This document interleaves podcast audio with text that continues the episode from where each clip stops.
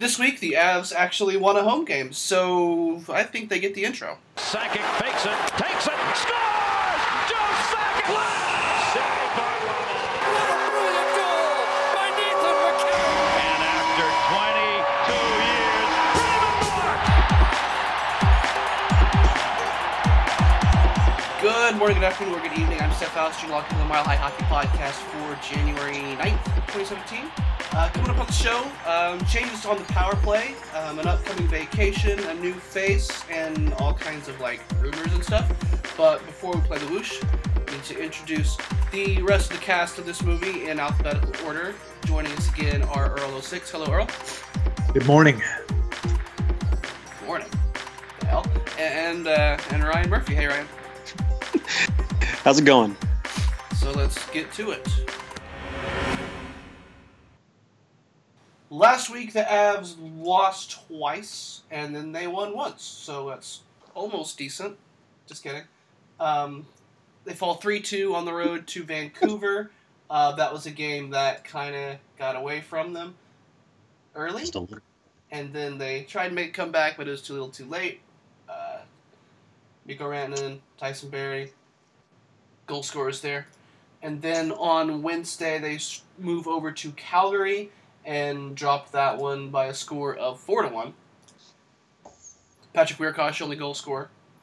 Um, in a meaningless, meaningless last two minutes. yeah, it was just like, oh, here, by the way, you can have a goal if you wanted, I guess. And then the Avs come home and they win their first home game in 11 tries. Um, Hallelujah! 2 1 over the New York Islanders. Gabe Landeskog, Nathan MacKinnon, your goal scorers for the Avalanche. Nathan, uh, Nathan, Johnny Boychuk, your obligatory XAV goal scorer for the Islanders. Um, so, give up one, and they have a chance to win. That's right. Goaltending matters. Goaltending matters, and yeah, I I mean, Pickard was good, and that helped. I mean, a lot of people. help at the. Whoop, keep going. Are, um, I mean, a lot of people are saying, you know, we beat the worst team in the East, and they were coming off a five-day break and everything like that. But I mean, for for the where the ads are right now, just the act of beating anyone in a game um, is pretty impressive. I mean, those are all still true statements. They did it looking pretty good too. They uh, they they still, but they still gave up 36 shots. They just got saves on 35 of them. Yeah. Picks can use the save, uh, the help in his save percentage. I'd also like to note Francois Bish- Beauchemin did not play, and that's probably why they won. Yeah, he was mystery ill. Yeah, I mean uh, it's you know it, it was a good time for him to to take a break. Um, he's been doing a lot of harm on the ice. And I, we all know he doesn't mean to, but it's you know it's happening a lot, and I, I think it was a good time for him to take a break, and it, it ended up working out. It's happening. He's getting traded. Yeah, No, I mean, even if- we've heard some rumors about that, and we'll get there later. I mean, even if this team were playing well this season, I think Francois Beauchemin should be taking occasional breaks just to rest. Yeah. You know, uh, it'd be good. It'd be better for him. I think he'd perform better. Yeah, but if- uh, the if- season isn't going well, and right now he should be giving up his ice time to anybody else. Yeah, I mean, I think if if you take Iginla and Beauchemin and you say like, all right, guys, we're gonna play seventy games, barring injury, and you know we're just gonna Skip pick, the back to backs. yeah, we'll, we'll pick twelve games. We're gonna rotate guys around, and you know, I mean, for all we know, that's what they thought at the beginning of the season, but lots of things went right out the window early on. Well, it does require some depth in order to execute plans like that. Sure does. The Avalanche do not have any of that. They have more now. Yeah, they tried to add a little bit of a support to their depth forward area by picking up uh, Matt Nieto from the San Jose Sharks, who uh, had a real interesting couple of days. He, uh, as you hear relentlessly during games that he plays in, he is from California, um, and was drafted by the Sharks. So he's been, you know, living in warm areas for a very long time. You see, and uh, on a reasonably successful team, and then he gets waived and picked up by the worst team in the NHL, and the first thing he has to do is come to Colorado and drive in the snow. And how Never did- done it before. Never done it before. And how did he respond on Friday night? Fast. I that's the same word that I would have used to describe it, it. Is just fast. He was like, "We're gonna skate now." Yeah. I think he had what four early shots on goal too. Am I wrong about that? You were correct about that. Yeah. Um, It- It's which- like the first shift he clobbered somebody, and I mean, he just it seemed like he was everywhere for the the balance of the first period. So My reaction was clearly he has not been playing on the Colorado Avalanche all season long because he doesn't play like it. yeah, He's not, uh, you know, ruined. He isn't broken yet. Earned himself a penalty shot and just in general trying to make things happen, which was interesting given that his line mates did not. no, So how does Matt Nieto earn a penalty shot? speed. He was rewarded for tryharding. Yep. Yeah, well, I didn't think the Colorado Avalanche got those. They certainly don't if their names are Matt or Nathan. Well, wait, this is a Those guys are also Matt, I- pretty fast. This is a different Matt. We got we got too many Matts now. Something has to give. Trade Duchene. Al? Anyway, I, I mean, the more interesting is the Avalanche had a couple of interesting names to choose from. They did have waiver priority, and uh, Ty Rattie also came up, which uh, is a bigger name given that he was drafted pretty high by the St. Louis Blues. With our and uh, with Colorado Avalanche's draft pick. That's right. But uh, that's a name they passed over in lieu of Matt Nieto. Man, the stink around that just I don't understand it. He was a high second round pick, um, and he's accomplished absolutely nothing at the NHL level. He's had pretty okay numbers in the AHL. I mean, give him that, but he's got absolutely no proven NHL ability. And these guys are like the, the internet's freaking out. Like they've just passed up on a I don't know a second line winger. well, you see you started on the second line wings for the Colorado Avalanche? Uh, that would be Bourque and Comeau. so who all have proven not- much more at the NHL level than Ty Rattie. That's true. Yeah, I wasn't too bent out of shape out of that over that, but you know, um, a shoot first winger, you know, with a little bit of high end skill. I mean, that's the type of player they probably could take a shot at. I mean, I, I'm neither excited nor disappointed that they, you know, left that one go. I don't know. I've- I've seen him in the AHL a bunch. He's not not someone I lusted after. Let's put it that way. Like he's he's a guy. He's an okay guy, um, and it's not necessarily your priority guy. Matt Nieto's been in the NHL. Yeah, I mean it. Yeah, the the Avalanche are struggling to score, but you know it, it stands to reason if you have someone that's going to play the way that the team needs to play and sort of you know could have a positive influence on others, maybe skating a little bit more too. That that's going to do more for the guys that are there to do their jobs properly. Right, because as much as scoring is a problem, the bottom six is also a problem. This is a guy that's been a proven bottom six player in his years in the NHL for a very good San Jose Sharks team. Yeah, he's got seventy NHL points. He's got a highlight uh, that plays during the commercials on every Game Center game too. Yeah, that's that's true. It plays like twenty times. but he's also shooting a blistering zero percent this year. Ah, So he's we a John defi- Mitchell type. This was this was definitely a uh, a- a pickup at a low point kind of guy. Like this would this would have been a if it was a trade, it would have absolutely been a buy low situation. Well, Bednar said that that he came in to, to help the PK as well, and that's something that he's done for a while and he's good at. And you know, he definitely got some shifts on the PK, and it worked out pretty well. Yeah. Yeah, I'm fine. I mean, the, the roster needed a minor shakeup at that particular juncture, whether it was calling somebody up from the AHL or what, because, you know, whatever the current mix was, was not functioning correctly. And, uh, you know, it's time to start making some moves. Start with the minor one first, but it's coming. You're just opening up the faucet.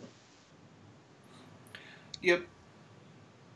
And ultimately, the uh, the depth forwards are probably the weakest skating position on the Avalanche right now.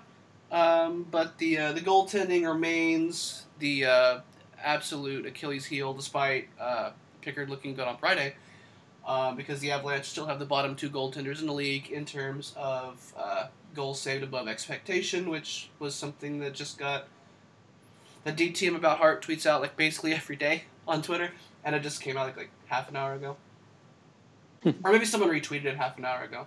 That's a lot earlier than I thought it was. But yeah, they're like the number one and number two worst in the league right now. It's ridiculous. Doesn't help. But welcome to the Avalanche to Matt Nieto. Hopefully, you continue to play with as much energy as you did on Friday and uh, get better shooting luck.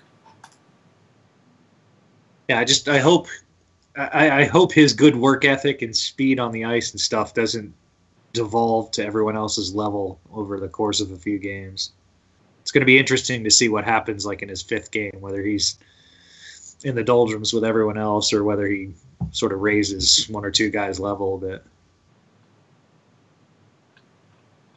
Yeah, I mean, somebody had had made an observation that it looked like Carl Soderberg cared for about the first 20 minutes on the ice the other night. Yeah. So uh, if he's the type of guy that can get Carl out of his funk, then please sit on our roster. Do what you got to do. All right, so um, we also talked uh, quite a bit on the excellent Lost episode about the World Junior Championships, which wrapped up uh, the other day. What day did they wrap up? What's that been a week now? Thursday. Yeah, Saturday night. God, my days are I'm so, sorry, so Thursday. screwed up. Thursday night. Why is the final on a Thursday night? I don't get it. Big television night. Yeah. Must see TV. Yep. All the primetime shows are. So obviously the uh, the U.S. won the World Junior Championships this year, the U20s. Um, that beating, Great game. beating Canada in both the group stage and the knockout stage, which is like there's only the second time that's happened. Um, and that's not just a Canada thing. That's like if you win the group stage, you generally lose the knockout stage. If when you Yeah. play the same team. But that was it was an excellent game. It was a lot of fun to watch, and uh, I'm sorry if you missed it. Yeah, were you guys disappointed that it ended in a shootout? Yes. Of course. Ah, I like shootouts better than most people. I think. I hate never-ending games that get you know worse and worse and worse as time goes on. Yeah, I mean it's there's not much you can do when they you know everyone just sort of doesn't score for three periods. Yeah, and I mean, it, there's definitely a degradation of quality in that game too as it went on. Um, that was very that was very noticeable towards the end as guys just ran out of gas. But this isn't soccer where you have limited substitutions. Um, so that it's easy to understand why soccer goes to penalties because you can only swap out guys so many times and then they're just dead on the pitch. Um, IH, IIH, IIHF has to figure out overtime like the NHL has. Um, Yeah, make it a four on four at minimum. ma- make it if you want to do 10 minutes of 5 on 5 that's cool and then drop it to 5 minutes of 4 on 4 and then four, 5 minutes of 3 on 3 Yeah. I like that, Yeah. but I still don't want a second overtime. yeah I I would second overtime. I would agree with that probably because I mean those kids are pretty gassed but you, you do save some legs as you have less skaters on the ice at a time hmm Yeah, I mean, I, you, you kind of need some certainty for a television network to carry something like that. Um, you know, it's it's nice to know that at worst it's going to go 20 more minutes plus a shootout. Which again, I mean, the shootouts can be never ending too, but generally I'd be aren't. interested in uh, how many viewers they had online. Um, you know, people like me who do not have the spiffy NHL cable package here. So, um, you know, that was uh, a treat for me to be able to see those games. yeah. So why didn't they do it for the rest of the tournament? I don't know. They really be- should have. There's got to be something in the in the TV deal that TSN has. There has to be. Either that or the U.S. just doesn't think there's the audience, which is, you know, wrong or Reno. I mean, if 15 people are watching and you put it online, I mean, it's just you're you've got it on a server and you're dialing it out to however many people want it. I Right. mean, I, I've always wanted to know how hard to do that is, and why more sports entities don't do it. But you know, I, I- I get that, you know, they want to sell their channel. But if, if you know something like the the World Juniors, which your average NHLN subscriber, you know, non-subscriber might not care, or they might care about that rather than watching the NHL. Right. You know, just you could put all the same commercials on it. yeah. It could be I the mean, it same seems- exact broadcast. Seems like free revenue they're just tossing away to me. I think Yeah, the I mean- NHL need to support it, like at, at an official level. Stream all the games on NHL.com if it's not carried in the states, hmm and you can geolock it, and people can use their VPNs to get around that. But geolock it if, if you're worried, if TSN is worried about that. Yeah, or I mean, it, it, at the very least, do all the the United States games. All right, if you're not gonna, I I can see something like TSN won't let that fly for, you know, Canada versus someone other than the U.S. But I mean, having the the U.S. versus Slovakia type games on there, there's just no reason why that shouldn't happen. Right. Well, it's uh, what happens when you got monopolized cable and uh, satellite companies. Yeah. Got a lot of influence. Yeah, probably so. So, um, let's talk about our good friend and future savior Tyson Jost. He had a pretty good tournament, didn't he? I mean, uh, the scoring went down, as you kind of alluded to earlier, once he got put on that top line with Dylan Strome. And uh, I, I didn't see most of the tournament, but just watching that game, I started to understand why. Because that guy just skates straight into three defenders every time he has the puck trying to do something. He's very uh, Nathan MacKinnon like in that way. so uh, his line mates, uh, namely Tyson Jost, did not receive the same uh, scoring opportunities. Yeah, he did. Yeah. Go, he did solo queue a little bit, although some some people, uh, some people such as Dario, have kind of noticed that uh, it was a switch from center to wing for Tyson Jost, which is a little bit uncomfortable at times. He Mhm. said he didn't look too great on zone exits and so forth because he's not in his normal position. Yep, that's definitely a primary reason. Yeah, but there's a lot of centers on that team that are playing wing. Yeah, but he had been playing center though. When, uh, like not for Canada. He hadn't. Early on, the uh, you know preliminary, the uh, non-competition games, he's playing center. Really? Yeah, I thought he uh, played center in the between group Watt and stages. Gautier. No. Wall was No, the- not in the group stages. Uh, wrong for me. Yeah, he was uh, in between Watt and Gautier. Huh. I was looking at that. This every morning. game I saw, he was on the wing. But, um, you know, it, it's. I think he he looked good with Wall and Gautier because they were pretty much the best guys in the tournament. Mhm. I can see why they put PLD up there because there's probably a, a little more upside um, as far as production and you know, sort of Team Canada politics wise. But PLD, of course, being Pierre Luc Dubois.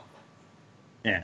Um, but yeah, I mean, I you know he was definitely put in a tough situation with Strome because when you're on that line, it's basically Strome being the guy with the puck, and the other two guys are pure puck retrieval duty, and you don't get any defensive zone time, so you're kind of sheltered as well.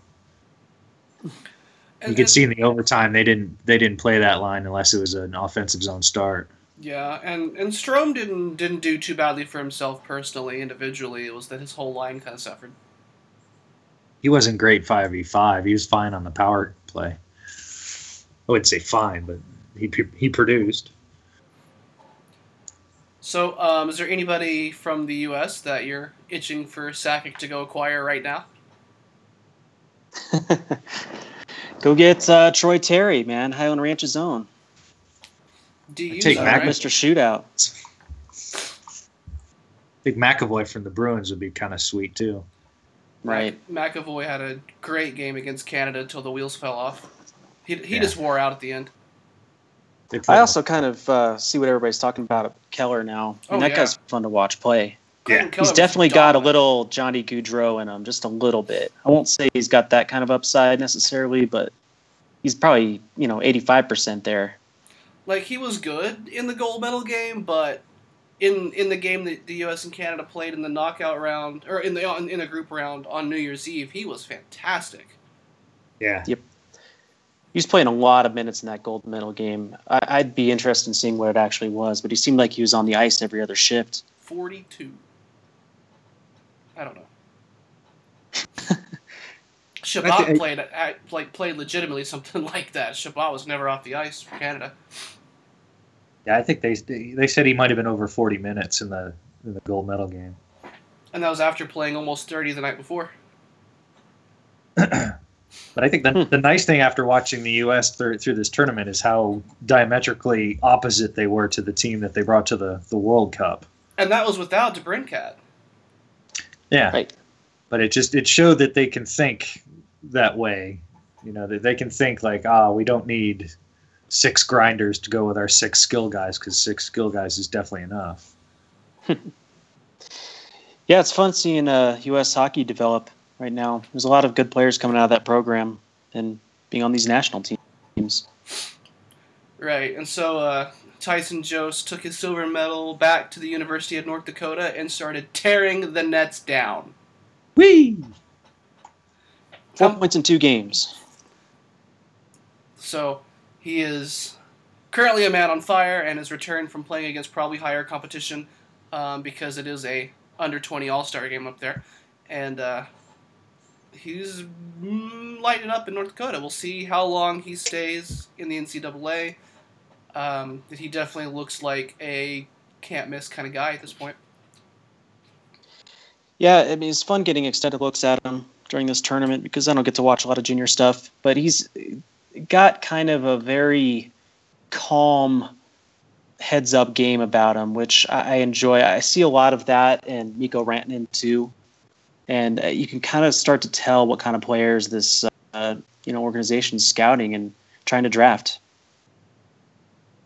Yeah, I, I, I liked. uh, This was the first extended look I've ever had at him, um, and I, I was really impressed with with his offensive game. The way that Uh, it, he kind of thinks it in a way that's sort of not not by the book all the time. I mean, he does a lot of stuff that's going to mess with people's heads. You know, he, he zigs when a lot of people would zag. He's got a he shoots early too. I mean, I think he fires off shots before goalies are ready, and I've noticed a lot of his goals, you know, both at North Dakota and this tournament, have been from a little ways out, and they're really well placed. Yeah, You know who else shoots like that? Nathan MacKinnon. Oh, oh you know who else has a good shot um, percentage wise that shoots like that? Ah, there we go. Phil Kessel. oh yeah. Phil Kessel. Phil Kessel You're right. absolutely dines out on that. Not quite like this isn't exactly where the goalie expects you to shoot from. Definitely not the foot the goalie expects you to shoot from. How's that behind me? Kind of goal. Yeah, he's Yeah, got a really pretty- nice shot. I mean, his first goal in the preliminary game was right off of a face-off, and uh, I think it was even strength. But he just catches the puck and just rips it as low as he possibly can through about six legs, and the goalie's like, "What in the world?" I mean, it was, uh, I haven't even gotten down my butterfly yet. What are you doing to me? But, well, it's cool. But uh, my other favorite thing I think I saw was some skating ability below the blue line. He's got some sort of Matt Duchene esque turn on a dime maneuver. yeah, I Yeah. saw that. I saw exactly that. I was like, he's he's Duchesning. What's going on here? You know, I, I think it's fair that we do call it Duchening. That's nice because I mean he wasn't really touted as sort of Mac, you know, an extremely fast and good skater. I mean that was sort of a it wasn't a huge question, but it was a question that people had. Um, you know, I, I still don't know that he's amazing skater, but he, he's quick and he's able to adjust his position quickly, which I, I think that's going to help accelerate his move to the, the pro ranks. Yeah, I mean, just looks like a totally different skater to me than Nathan MacKinnon. Nathan MacKinnon to me is heads down, I'm going straight through you whether you like it or not type of skater. And Jost, uh, like I said earlier, is more heads up. He's on a swivel. He's looking for passes. He's kind of sees the ice well. Yeah. And uh, that's a really valuable type of player to step into this organization in the next two years. They're going to need it. So, help's coming, and don't expect him to save the, the franchise, but he looks good. Yeah. Top six player, upside. So now the team go on vacation. Um, we don't see any more games for five total days. Um, this is one of those CBA mandated five day off periods. And uh, the last time I brought this up, somebody added some details that I didn't know. I don't don't remember which one of you it was, but it's like, aren't there certain days that they're not even allowed to go to the rink or something? None of them until they're they're not allowed to be at the rink until Wednesday at four o'clock. Yeah. You kind of see on Twitter they're all taking vacation. Yeah, like Duchene's up at his cabin on the lake. That's probably good. Go for catch 'em. us fish. Get some space. Let everybody Yeah. just kind of go do your own thing for a few days. Forget about the cloud of suck that's been over your head for weeks. It's kind of Refresh a little bit. Yeah, Yeah, I just hope uh, it doesn't work out to where the Avalanche make them stay up there, and you know, in some sort of trade scenario. um, that would not make me happy. Yeah. The Avalanche trade in the core is kind of the talk of the uh, mm, the internet as far as Avs goes. Um, so the core, as far as we understand, uh, we talked about this a little bit last week in the, in the obviously best of all time lost episode. Um, It was really good. the, the core So was good. ki- the core was kind of Nathan MacKinnon, Matt Duchene, Gabe Landeskog, uh, Tyson Barrie, Rantanen, Marlin. Rantanen. uh, Ranson and now, I guess. and that was pretty much it. Everyone else is fairly expendable. Yeah, even, and even then, uh, extremely expendable in certain cases. Yeah, I mean, yeah, expendable. you can lose anyone out of anyone else and not miss them. Right. And then Joe Sakic, you know, told Terry Frei in, you know, last night's recap that he really only finds three people in the organization, you know, non untouchable. And those names, for the first time that I've ever heard in an interview, do not include Matt Duchene and Gabriel Landeskog. I mean, at this point, I think he'd listen on anybody, and for the right trade, he'd probably make a move. Which doesn't mean he should. Right. We're not saying he should, but that's what he said. Yeah. You should listen. I mean, make somebody give you that offer. if it exists, then go for it. The, the There's a, guys. rumor, Hmm? there's a rumor out there that Joe emailed all the GMs saying that everybody's available except, you know, for those three guys. But they, I, I don't know if that actually happened or not. I, I just, I, I, I think that's weird. I don't, I just don't see that how deals get made in the NHL. Nah. With a reply all email. Yeah, exactly. that one guy in the office that always has to, you know, send out the stupid email that everybody replies to and fills up your inbox for the next eight hours. Yeah, your inbox is full of reply all. Okay, thanks. Appreciate that. Hey, if you're if you're a reply all guy, fuck you. I'm on board. Um, Yeah, and But- we should be clear too. The three guys that he was talking about were MacKinnon, Rantanen, and Jost. So, literally, that is everybody on the team. yeah, and and the reason that Duchene and Landeskog are considered in that bundle is because they are the guys that you're going to get the most return for, with the uh, least long-term ramifications to the team. I think. Um, I think he's wrong on the Landeskog side there. I think Landeskog brings a lot to the table that gets just unnoticed. But you know, Matt Duchene. And he'd be selling oldest of the really, really low. Yeah, he'd be selling really low. But Duchene is the oldest member of the core. He, uh, by the time the Avalanche are good again, he may not be anymore. We don't know. Yeah. I mean, then again, he's also 25. I mean, I think he's got another six years before Bryce starts falling off a cliff. Yeah, and the Avalanche are 30th in the league, so. True. Of course, so were the Maple Leafs last year, but I digress. But also in Yeah. in Sakic's interview with Terry, he said that you know he mentioned several times the future, and that's what they wanted to build. Wanted to get the team younger, which is smart since they're the oldest team in the league. Um, you know, I mean, I, I don't want to see either of those guys go, but I mean, there are things that they could bring back that I'd be like, all right, I can understand that. The problem is, for me, with losing specifically Matt Duchene, is he has like half their goals. What are they going to do? Get worse? Yeah, they are. like here's the deal you, you've only got so many top six forwards and you've got a really good one okay and you're thinking well yeah we need to trade somebody who's going to actually give us return and so what do you bring back if you bring back another goal scorer it's a lateral move if you bring back futures then you're taking a huge risk Sure. that may not even be necessary for that guy.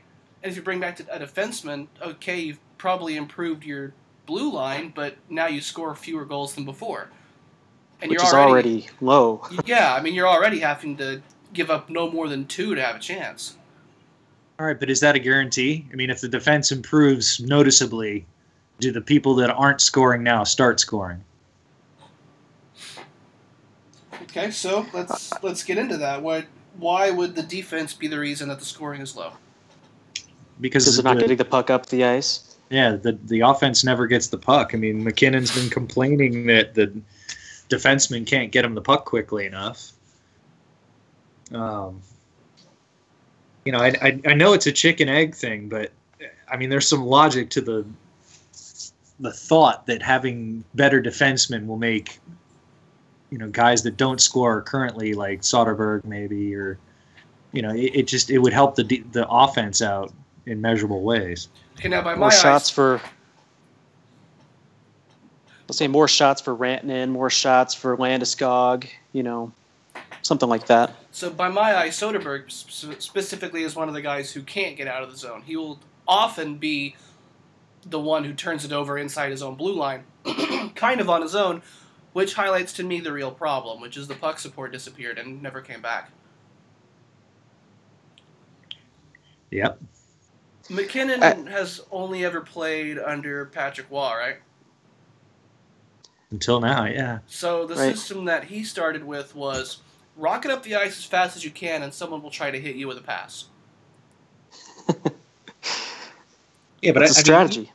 even when they do manage that once or twice a game, that they manage to do the full five man breakout with support and all that, um, you know, it's, it's it seems it's incredibly difficult for a few of these guys to get decent passes up. You know, and I'm, I'm talking about Beauchemin and and Tyutin. Um, And Gelinas. Gelinas. Gelinas, you know, Gelinas has his, you know, game. Every game he has a brain fart where he just passes it right to some guy at the blue line when he's breaking it out, and whee! I mean, the Avalanche have a terrible problem right now in that their forwards and their defense are bad. And it's not their top players on each unit. You know, it's not their five good offensive players. It's not their top two defensemen. I mean, unfortunately, it's hard to pick one thing and choose over the other because they're both bad. Yeah, I'm, I think the bottom six is worse than the D problems. I mean, if you were confident that what was coming up through your minor league system was good enough to supplement your defense right now, I mean, I, I would completely agree. I'm not sure the Avalanche feel that way. Probably not. I don't know. I mean, And one of us is wrong, and it could easily be me. Good. It could just as easily be the Avalanche. Could really easily be the Avalanche. Really easy. All right. But I mean, all right. Let Let's say that right now you think you have four good, def- four good enough defensemen to play, and and by that I'm saying Johnson when he's healthy, hmm Barrie, Z, and maybe Wiercioch. Who's You know- probably more ideally suited for a bottom two role. Exactly. you know, Wiercioch is the kind of guy you, that you would be really fine with having on a, a bottom pairing role. And I'm just not as down as you are on Tyutin. I just Uh, he's been he's been really bad since he came back from his injury. I, I agree that before that he was playing well. I just think he's a limited skill set. I think uh, in his own zone, he's worse than he is keeping pucks out of his own zone. Yeah, he's really good at standing guys up at the blue line. I don't know. I mean, he's not a long term solution. He's not under contract next year, and if you can get anything for him, I say ship him off. Sure, sure. Um, I, I think he's a fine third pairing guy, and that's where he should be. Un- Unfortunately, the Johnson injury kind of exposes him a little bit. Um, but I mean, if, even if he has to play on a second pair, he's I think he can do not terribly there. Mm-hmm. He's not going to do great. He's not going to wow anybody, but he's going to stop zone zone entries from, coming in against him, and that's really like if you're not if you're not great in your own zone, but the puck doesn't get in your own zone, what's the problem? Yep. I also think he's been a pretty good influence on Zadorov in that respect, um, who has made really great strides in that area. Who I, I think the Avalanche will be much better off after Johnson comes back because Zadorov's had this experience. I mean, he's been the best defenseman on this team for a month now. He's been kind of tailing off a little bit lately, and it's because they they that Tyutin was having such a good effect on him. They ended up putting him up with Barrie on the first pair, which I can understand, sort of, but it's just you're sort of losing Z in the in the process. Yeah. You know, that's that's sort of a function of Beauchemin being terrible. Um, but if you had, you know, I, I like Tyutin with with Z. I think that's a that's a good pairing. But it's just you know, what do you do for the other two guys pairing off with Johnson and Barrie? Call up Chris Bigras Duncan Siemens. and uh, Duncan Siemens. Anything at all? yeah, yeah. You, you call those two up and you play them like every other game. Like you play the other, you play the other five, and then you play Bigras and sit Duncan, and then you play Duncan and sit Bigras, and then you just go back and forth. Or just- find out that they're both better than what you currently have and sit that guy. Yeah, uh, end up giving some press box time to Wiercioch or to uh, to Tyutin every once in a while when he needs the rest. Then you send Or after he's traded for a third round draft pick. yeah. Yeah. I Either think, way. I think basically with the defense outside of Wiercioch and and Barrie and Johnson and, and Z, basically trade anyone you could get anything for.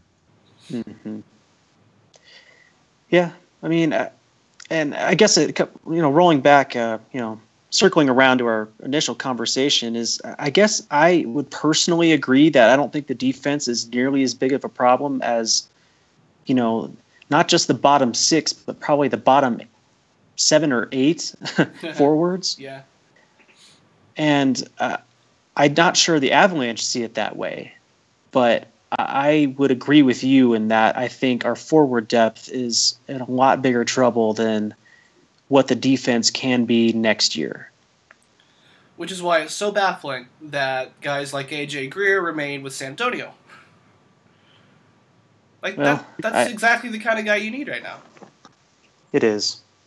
It is sort of. I just I don't see him being productive with anywhere else but in the top six, and it's just I'm Mhm. not sure he's ready for top six minutes. He played night. top six minutes with last time he was here. No, he. I mean, he played on the second line a lot, but he played. He played third or fourth pair of minutes. Right. He he was got kind got of- rotated out towards the end of the game. I Yeah. I think if you bring Greer up, you got to bring Compher up at the same time, and, and Yeah, do it. You know you, you basically put those guys together on on the fourth line. Stop that. I mean, all of us are on board with that because, I mean, uh, we kind of want to watch something entertaining or at least uh, see some hope for the future. I mean, that's why we want to watch Avalanche games right now, because clearly we're not watching them to be successful in the win column this year. So we kind of want to see what the product's going to look like for next season. Yeah, I mean, it's just I don't want to watch John Mitchell floundering around every night anymore. I know, oh, nobody comes to watch the fourth line, but it's just you know, it gets painful. presented to you no matter what. So- if you- if you can bring up Greer and Compher together and, and you know pair them off, I, I you know I, I can't imagine who you'd put them with that could help them out on the right wing. I mean, you can't put Iggy there, obviously. Ugh. Martinsen, no. It almost makes sense to bring up Rocco at the same time and just bring up the whole line, part and parcel. Line change. Yeah. Yeah. but then you'd have to you have to make some big time changes to get rid of the the, the roster spots in front of them. We could see that happening this week. I mean, uh, this episode's well timed because uh, with these five days off, you know what the GMs are doing, and I know they're trying to get Iginla to a place where he can win. They're I'm sleeping. sure will be the narrative, That's what they're doing. right? That's what I'd be doing. Nothing to do But for five days. how, You how can clear three spots, which is kind of what you need. And and you've you've already gotten Nieto, and, and he seems like a good fit. So I mean, I, I'm kind of fine with him sticking around, actually. Yeah. Even though it's sort of a blockage. Although if if he's a nice piece in a trade, then sure. We wouldn't we wouldn't miss him. We've seen him for one game. Yeah. Flip him. I don't care. So who's? How Like come the Sharks didn't trade him? I don't know. Maybe they didn't expect him to get picked up. Yeah, like hey, John Mitchell didn't get picked up on waivers. Rip.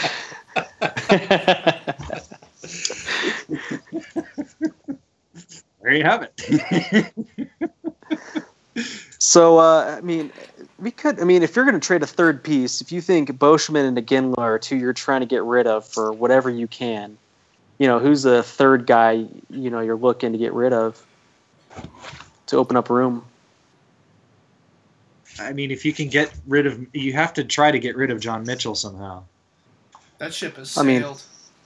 You You, know? You can You waive get- him again. you get rid of John Mitchell by either sending him to San Antonio or waiting until April. I mean, I think once you get closer to the deadline, you might be able to get rid of him. If they get anything for John Mitchell, I will be singing Sakic's praises.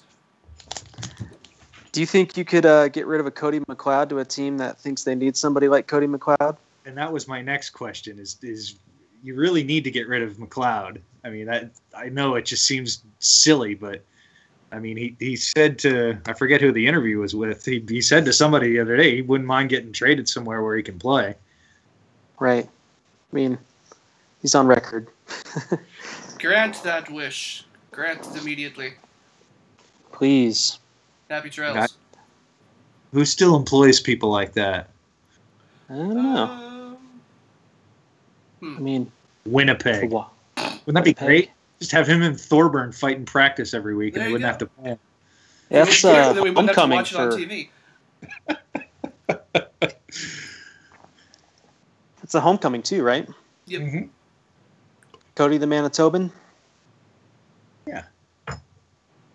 I, I'm sure he'd be fine with playing for the Moose.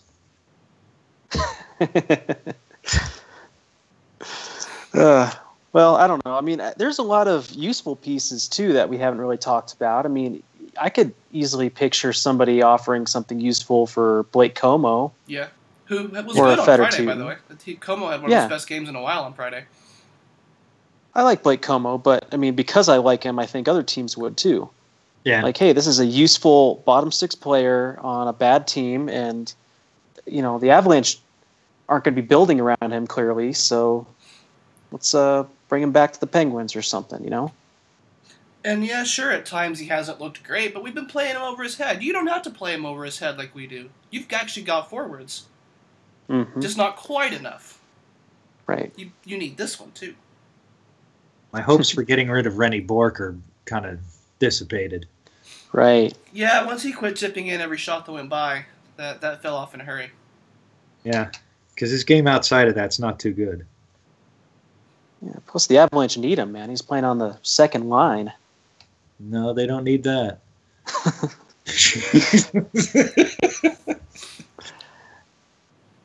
Yeah. Well, you know, unfortunately, Yeah, I other mean- teams see uh, shooting statistics too. They realize that you can't uh, tip everything in. And then we're probably ultimately going to be stuck with Joe Colborne as well. That's probably going to end up going down as a pretty bad deal. And I don't know. That that might actually be tempting for someone, but I doubt it. I pretty doubt it. You know, if you retain half, you know, Well, Well, okay. uh, that to me is, is kind of you know uh, one of the more interesting trade scenarios we should talk about is the utilization of cap space for next year, and this is where I think the Avalanche might have some cards to play that other people haven't considered yet, and that the Avalanche have a lot of money coming off the books next year, and there isn't a lot to spend it on in free agency you know, I wonder if you can, you know, utilize next year's cap to take on some salary and maybe get some more draft assets.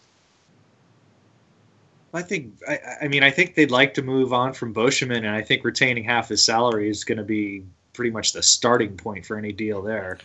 Right. if they don't have to buy it out completely. Yeah, you know, and that's only two point two five million. That's not a big deal for I don't know the twenty million they've gotten to spend. So that's Yep. that's a good use of it. I, I'd even take the whole thing, you know, if it got you, you know, another round draft pick. Yeah, I would too. You can only retain half, and you can retain Ah. up to about eleven million dollars total, which Gotcha. doesn't really matter. But See, I didn't know that. I'm learning things. yeah, um, you know, I think retaining salary on Iggy is probably going to be, you know, that that's that's a big part of that. So his salary is going to be a nominal two point six million when you're trading him. Either that or it's going to be taken on. It's either going to be those retaining situations or they're going to be taking on bad contracts in return, which means hopefully it's a bad contract that can play a little bit higher than your current bad contracts.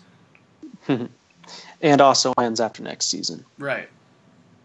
Which I'm fine with that too. And that's uh, exactly what I'm talking about. If you can get a player that's on a bad contract that's signed through next year, I think you do it, even if you just waive them. So, um, there's also this random rumor floating around about Beauchemin to Ottawa. You guys want to explain that one to me? Yeah, it was in the Ottawa Sun this morning. One of the columnists was saying that the you know he wouldn't be surprised if Ottawa was looking to pick up a defenseman like Beauchemin.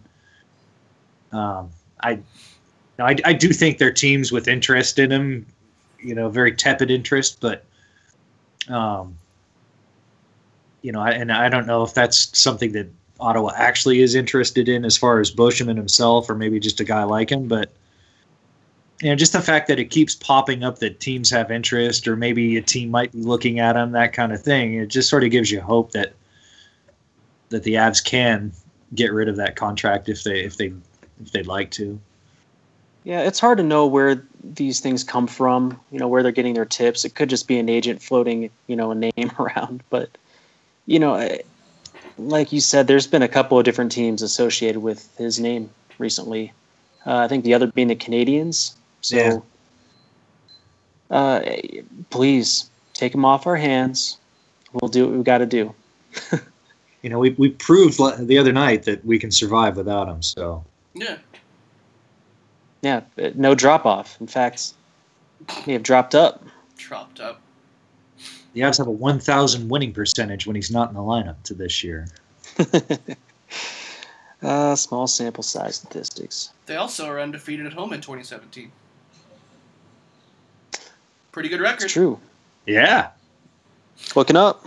So the one last thing I wanted to make sure that we got to today is in the last couple of weeks the power play has been not necessarily having the results, but it's looked a whole lot better.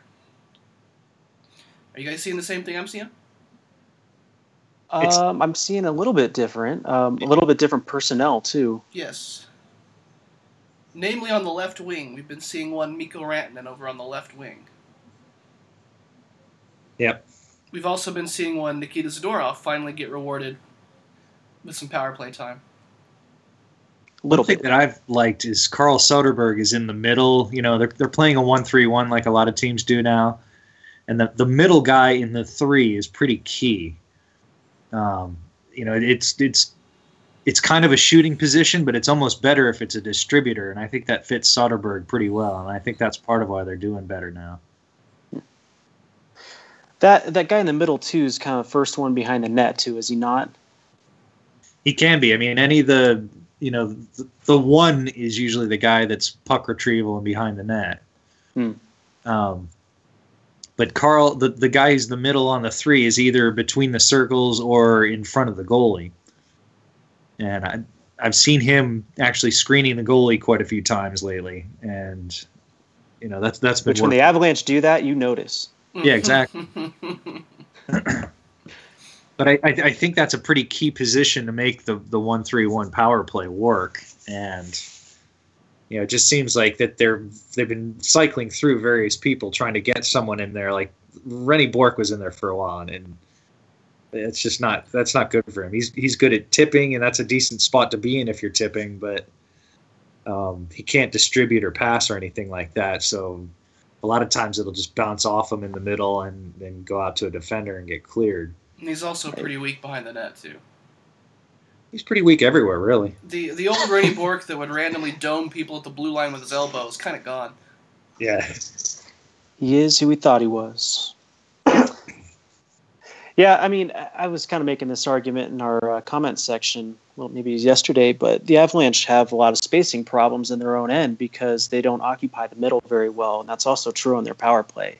Yeah. And uh, it it's allowing the defense to play so high that no one on the perimeter has room to operate, and uh, you know, defensemen aren't getting good angle shots off because the defensemen are filtering them to the middle, right where the goalie can see them. Yeah. So lately they've been actually working it down low and getting the more dangerous chances, specifically from the from the bottom of the circle. So it's looking a lot better, and the results should follow. I'm glad to see adjustments. I mean, I don't necessarily need to see a result yet, but I'm glad the team's trying. It's a pretty big. You can see the wheels turning a little bit. because it's like Yeah. putting Mikko on the left. That means less shooting priority for Jarome Iginla, which is a that's the first time that he's ever had less shooting priority, probably in his career, but especially here. Do you guys want to do some speculation here? Do you think uh, Tim Army's probably losing a little bit of his control over that power play? Uh, who's to say it's not Tim Army's change? Yeah. I mean, I, I, I think of Army as he's always been kind of just a, a robot or a computer. I mean, he just he he does what the coach tells him to do with the power play. Mm-hmm. Yeah, I mean, uh, his area though, right? Yeah, but I just I I don't think you know he has any influence over the design or not much influence, if any, on the on the personnel used. Yeah, interesting. Maybe more like the actual nuts and bolts of execution of who and how. Or who and where, I should say. Maybe he c- controls the how, and then it, he's told what to do with the who and the where. Yeah, I mean, I you know, I, I think he basically, you know, that's that's he he gives the other two coaches a chance to, you know, get their heads together and talk during the power play. Um, you know, just get ready for the the next five v five segment. But I don't Yeah, know any of I mean, stuff. just- As we're looking forward, you know, uh, I wonder if just more coaching changes aren't on the horizon. You know, for next year, I'm sure they uh, are. power play just- hasn't been very effective. There's there's too many assistants for one right now. Yeah, I don't mind having three. I mean, a lot of most teams have three now. Okay, uh, Uh-huh. there, there's the wrong name still in the assistants for, for one right now. Yeah, yeah. I mean, I, I you know I think it's. I, I, I don't remember if Farrish's contract is up at the end of this year, but I think for all intents and purposes it will be. I think for all intents and purposes it was up this year. As soon Yeah. as Roy left. But I, I think Tim Army will be replaced or repurposed. Um, I don't I don't see him on the bench during games next year. right. Yeah, I mean, uh, we should mention too that you know during that same interview uh, with Terry Frei that Joe Sakic did give Jared Bednar a vote of confidence, which I'm glad he's not overreacting to this poor record. Yeah, it didn't Um, sound like a dreaded vote of confidence either. I mean, it, it, it seems like he was genuinely down with the way he's been coaching, and that he's not the problem. Right. Which um, I, I think that's all of our expectation. I mean, we've got a coach who's trying to implement a system that is not working with the current group of players. And Yeah, in it just it the new takes system. forever to do that. Yeah, it, I mean, you you look at what happened with Torts last year. I mean, he came in after I, what was it, eight games or something, Mm-hmm. and they were they were just rude for the whole rest of the season. And suddenly, as a, a summer to prepare, little input into you know they didn't change much obviously, but they- they changed a few things as far as personnel. But you know he had a whole summer to prepare for camp and all that, and you know the, the results speak for themselves. Yeah, they've been pretty good. Yeah. Oh, I mean, the, the role of Bobrovsky in John Tortorella's time with with Columbus is like that, you cannot overstate that because he he came to Columbus because for eight games Bobrovsky couldn't stop shit, yeah. and then he's been the top goaltender in the league by goals versus expected like all season long. Yeah. Yeah. They've only allowed 83 goals, it looks like. Yeah, that's best in the league. But I mean, you got to admit when you see Columbus play. Oh yeah, they look know, good. Yeah, Bobrovsky's doing a great job and all that, but that team looks fantastic. Yeah, so since when does uh, Tortorella have a team that looks that good, even with good goaltending? Just in the way they play, just you look at them, you're like, if you didn't know Torts was behind the bench, you're like, yeah, the the first thing that pops in your mind wouldn't be that this is a John Tortorella coach team, and they look nothing like the Rangers of a couple of years ago or the miasma in Vancouver he had for a year. You know, So, they're uh, quick. so who are we selling short here? Were we selling Tortorella short, or were we selling their roster short? Their roster, I think. I, I, I don't think anyone expected that roster to do what it's doing. Um, although the uh, some of the acquisitions they've made really, really helped. Really, really, really helped. Yeah. Defensively, absolutely. I mean, Seth Jones is a big part of that. So's uh, their draft pick Werenski. But also, I mean, it, it seems like you know you, you listen to interviews with with Tortorella in the time that he had off after the Vancouver job, that he actually did sort of you know even though he hates to admit it, he did look at analytics and, and sort of see how the league was going and you know as far as moving to a speed game rather than a grind game and um, Proving to be more pliable than we all thought. yeah, and it's Just just not an international play. Well, it's weird. I was gonna say it's weird because it's just. Womp Maybe he fucking went into the. World Cup job and said, "I'm going to do everything exactly the opposite of what I'm going to do in Columbus, so nobody knows what to expect." That's. Just It's like we're gonna go to Columbus and we're gonna play fast, but Yeah. well, as long as No one will it's see it Team coming. USA, we're the 04 Lightning, baby. so he threw the country under the bus for his own private, selfish reasons, huh? All Yeah. right, Tortorella well, would never do that. He's not a narcissist at all. Uh, I prefer the Avalanche to be playing like the Blue Jackets right now. I don't know about you guys. Yep. I, I think that's honestly. I mean, I don't think it's going to be like their season this year, but uh, you know, I, I do think that if they get the right depth personnel and, and a few changes on the blue line, that they can start playing close to that. That is rather optimistic of you. I, I just think that there's a tipping point they need to get to. I think that there's just too much tipped against their favor right now. Yeah, I mean, you're absolutely right. I just don't. I would never have estimated this team would be last in the league. They could have missed the playoffs and would have been fine. You know, I expected that, but not this. This is so far below what the talent level is. I just I I mean there's just a it goes back to the the coaching change was a surprise to everyone and then you just don't have the right guys to play fast. And you have to play fast. Old the and slow guys aren't good at playing fast. Old Yeah, and I mean, slow old- guys are not good at playing fast. Yeah, old and, old and slow guys do not win you games anymore. So not en masse like they have in, in Colorado. Speaking of, uh, don't tell me about Hart and the, you know, his war charts that he's been putting up. He put kind of like an age drop off, you know, of uh, the effectiveness of players, you know, over the course of their career, and that was so striking to me It's so in young. hockey. It just, it is so young because you know players peak at what was it, 24, 25, you know, and all of a sudden fall back down to like their 18, 19 year old level by the time they're 30, and then it falls off a cliff after that. I mean, you just there's so many older players that stick around the NHL for so long that, Yeah. that uh, you know you don't think about it, but there are too many guys on this team on the wrong side of 30. There are. Way too I many. mean, you, I think there's seven or eight. I, I usually have that off the top of my head, but you know, you look at the the Blue Jackets; they got two guys over thirty. Right. You know, And who is that? Hartnell's one. I forget the other. Right. One guy's just Yeah. right at thirty. I forget who is that. But Hartnell's the only old guy who sucks. I always Right. forget Cardinals on the Blue Jackets. Hartnell's down. So should we go ahead and look ahead Uh. to next week? Let's do it. Yeah, I predict zero wins.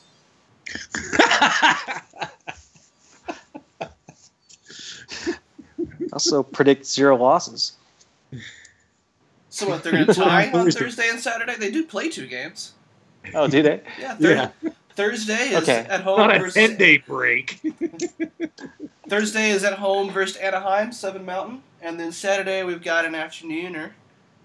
What is it with? Okay, Nashville comes to Colorado and plays an afternooner. That's kind of the way this goes. Why? I don't know. Saturday, one o'clock Ugh. Mountain, with the Nashville Predators. Hmm. That's just funky. Yeah, especially uh, two day break after you know getting the five day break. There's a lot of repeats this week, actually, or this month, actually. Colorado play Vancouver twice, Anaheim three times, San Jose back to back. Kind of a not a very original month. Anaheim three times this month. Anaheim Oh. this week, and then next Thursday, and then the 31st. Wow. They just played the Rampage. Just played their farm team twice. Ugh. We're gonna be sick of seeing Randy. Rampage could be playing some of these Ducks games here. If we're lucky. Um, I don't know. Isn't um, Anaheim's Anaheim's AHL team is San Diego? Yeah, the Gulls. And didn't our old friend Nate Guenin just score for them? He did. So shout out to Nate Guenin. Yep. Put, AHL goal scorer. Putting the puck in the net. What a boss. Did he point it to it first? Did he call a shot? Um, I don't know. I haven't seen the Ducks play yet, so I don't know what to think of these games. Got a good record. Yeah, We'll probably lose both. Probably. Probably. Is Varley going to play? Man, who know. knows? I bet Varley. It, it, it sounds like they, they held him out of the Islanders game, so he'd be very, very fresh to come back.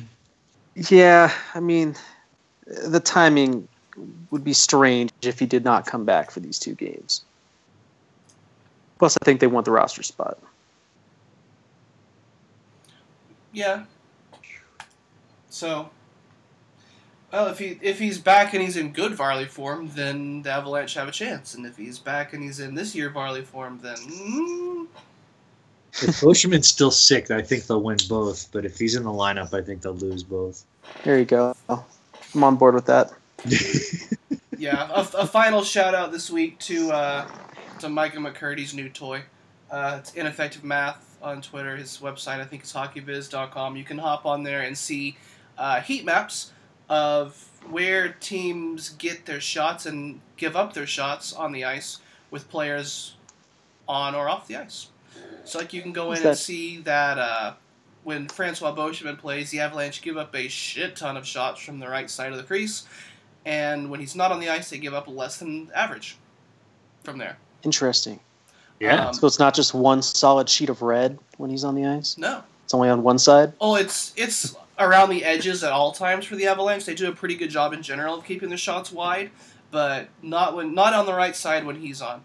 Um, obviously, shot location data is still in its infancy. It's still not very accurate in the short term, um, but you're you're looking more at a long term trend of areas anyway. You're not trying to get down to the actual exact centimeter of where a shot came from. Um, Mhm. It's kind of the general area. So when you build up a few games, you get the general area figured out. It's it's pretty good data. Like you can see that a guy like uh, Connor McDavid just destroys the the dangerous areas. Um, that Nathan MacKinnon has a similar effect, although it's not as strong.